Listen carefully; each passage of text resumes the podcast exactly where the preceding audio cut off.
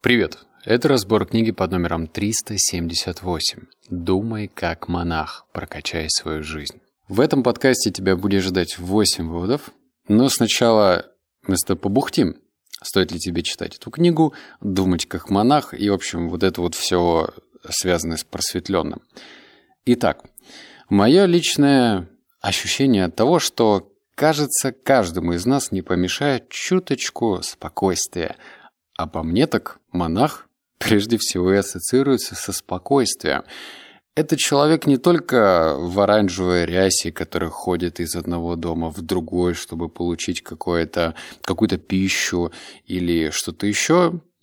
Это прежде всего человек, который умеет жить в гармонии с самим собой. Но тут также есть и минус. Э, ну, лично для меня, не знаю, как для тебя, монах – это еще отрешенность. Отрешенность от всего материального, и мне это точно не подходит. Поэтому я старался вытаскивать выводы избирательно, чтобы не отлетать куда-то в мир иной, типа гармонии, звука ом и вот этих всех палочек с благовониями. Мне нужно было получить вот эти вот выводы на кончиках пальца, как я, человек обычный, в обыденном мире могу принимать определенные практики, чтобы чувствовать себя нормально, чувствовать себя лучше, без стресса, и вот эти восемь выводов как раз об этом. Ну и там также тебя будут ждать выводы, как избавиться от страха, что тоже немаловажно. Сейчас мы все боимся много чего, всякого разного. И выводы будут весьма уместны. Итак, читаю. Вывод номер один.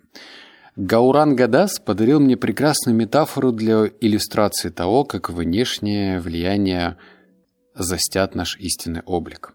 Мы в кладовой. На полках батарея забытых книг и штабеля коробок со всякой всячиной. В отличие от всего остального ашрама, где всегда чисто и прибрано, здесь все в пыли и паутине. Старший монах подводит меня к тусклому зеркалу и спрашивает. «Что видишь?» Сквозь толстый слой пыли мое отражение едва угадывается. Отвечая как есть. Пылище. Монах кивает и проводит по стеклу рукавом балахина. Мне в лицо бьет густое облако, от пыли режет глаза – спирает дыхание. «То, чем ты себя считаешь, — говорит монах, — суть пыльного зеркала. При первом взгляде в него правда в том, кто ты есть и чего ты стоишь. Сокрыто за наносным. Я не знаю, что такое слово за наносным, но оно тут написано. Сметать пыль зеркала может и неприятно, но не очистив его, ты не увидишь отражение своего истинного лица. Очень странно написанные предложения, но все-таки, что можно из этого вынести? Наверное, никто не будет спорить, что у нас у каждого есть такое зеркальце, где просто куча разной пыли. Мы не всегда можем различать свое истинное «я». Как правило, оно скрыто. И чтобы до этого истинного «я» докопаться, нужно периодически подходить к этому зеркалу и сдувать эти пылинки, ну, либо стирать балахоном, если он у тебя есть. В общем, это даже, наверное, хотел сказать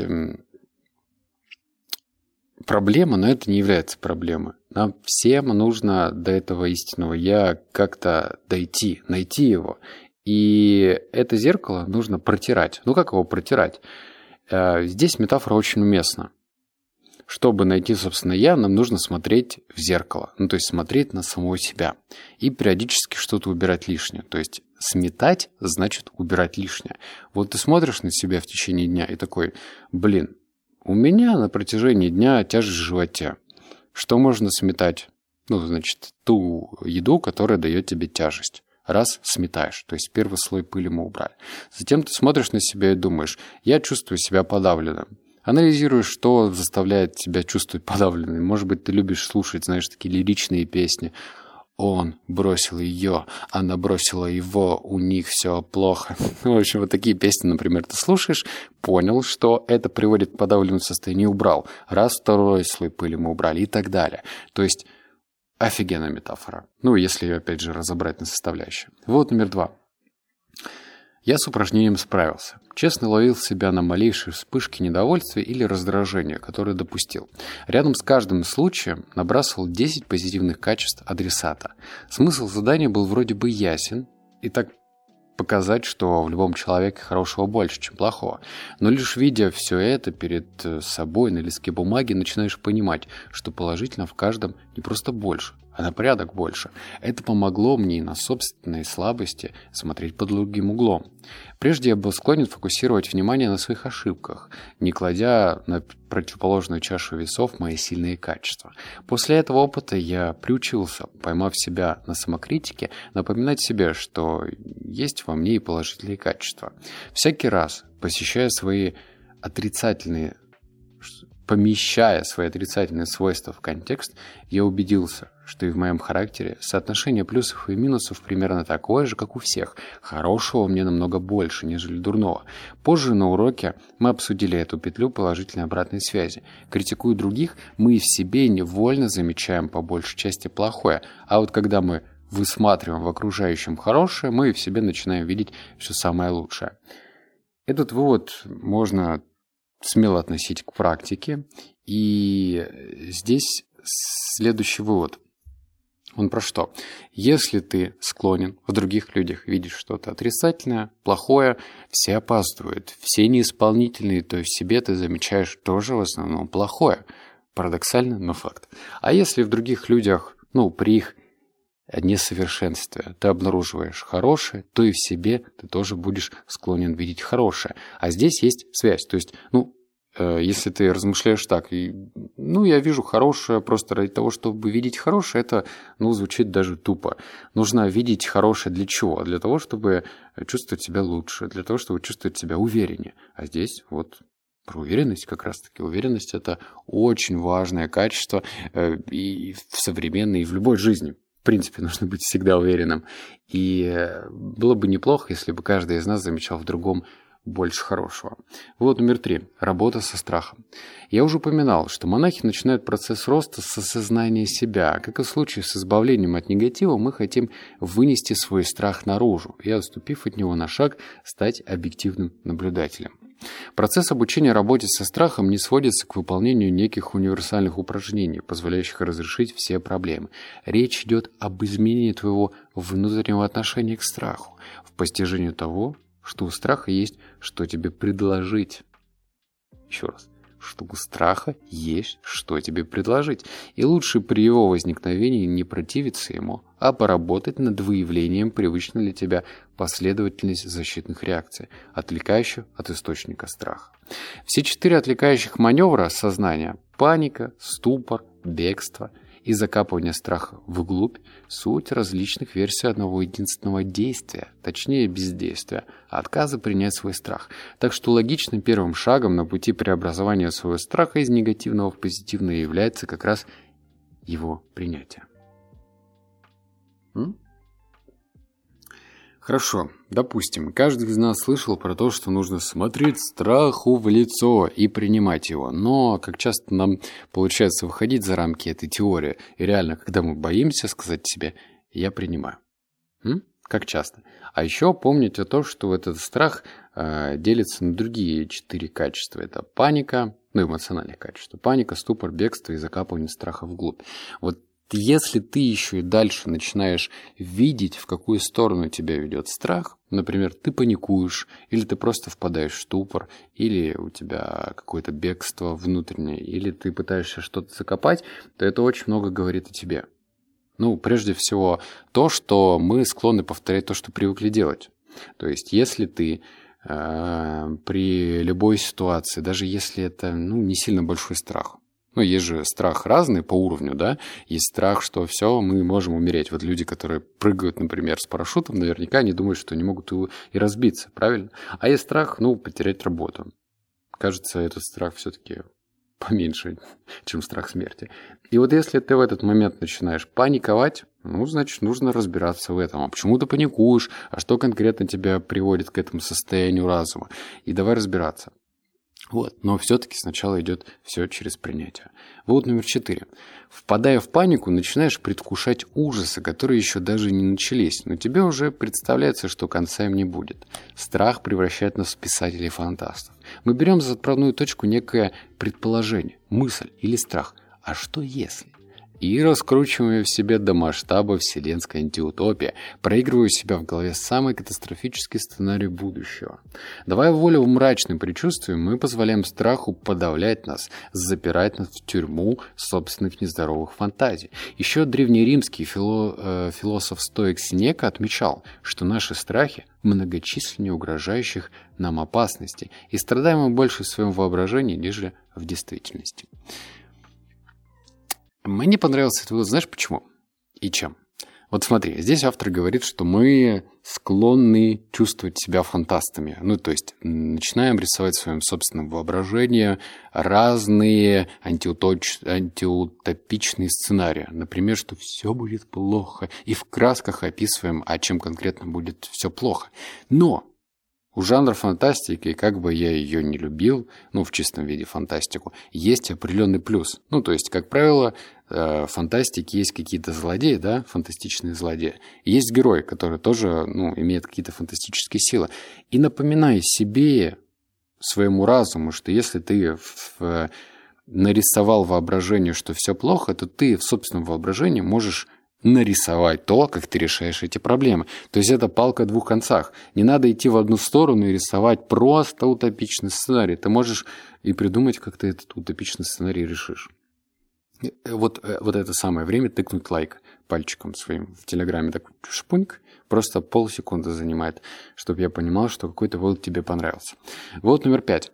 В ашраме мы, как и полагается монахам, всякий раз завершив какое-нибудь дело или выполнение упражнений наподобие тех, что предлагается в этой книге, задавались вопросами.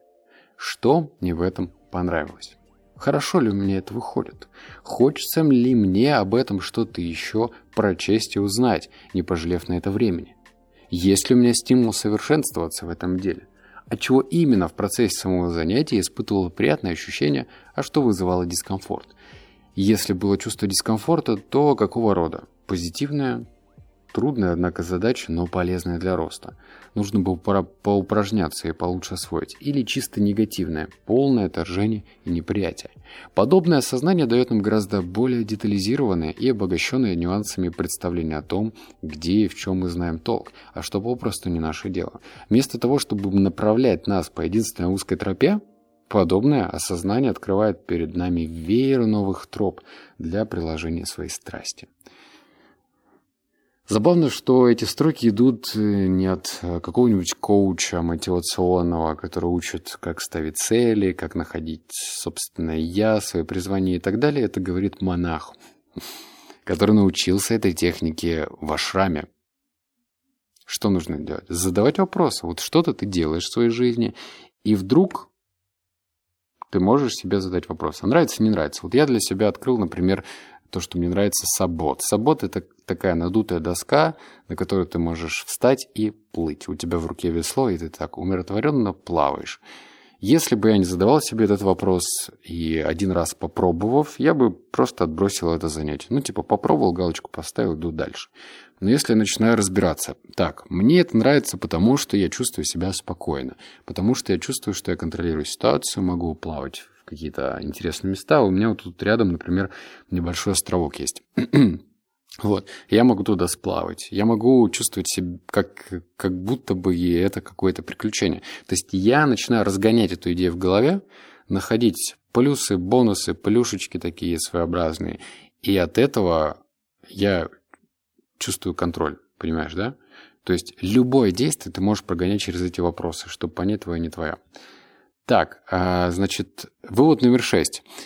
Я выписал распорядок монаха, причем, знаешь, такой распорядок, который абсолютно а, органично вписывается в расписание любого человека, то есть не обязательно уходить куда-то в храм, а вот ты можешь это расписание переложить на себя и будешь чувствовать благость.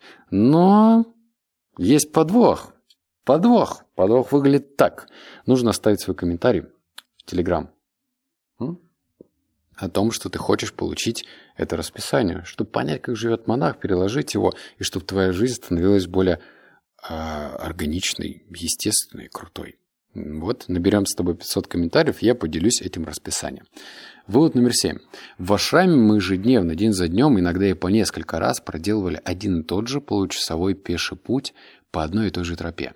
И всякий раз старший монах просил нас не притуплять взор, а чутко улавливать, не изменилось ли чего, не появилось ли чего нового и ранее невиданного вдоль нашего пути, таково, чего там не было ни вчера, ни позавчера, ни до этого.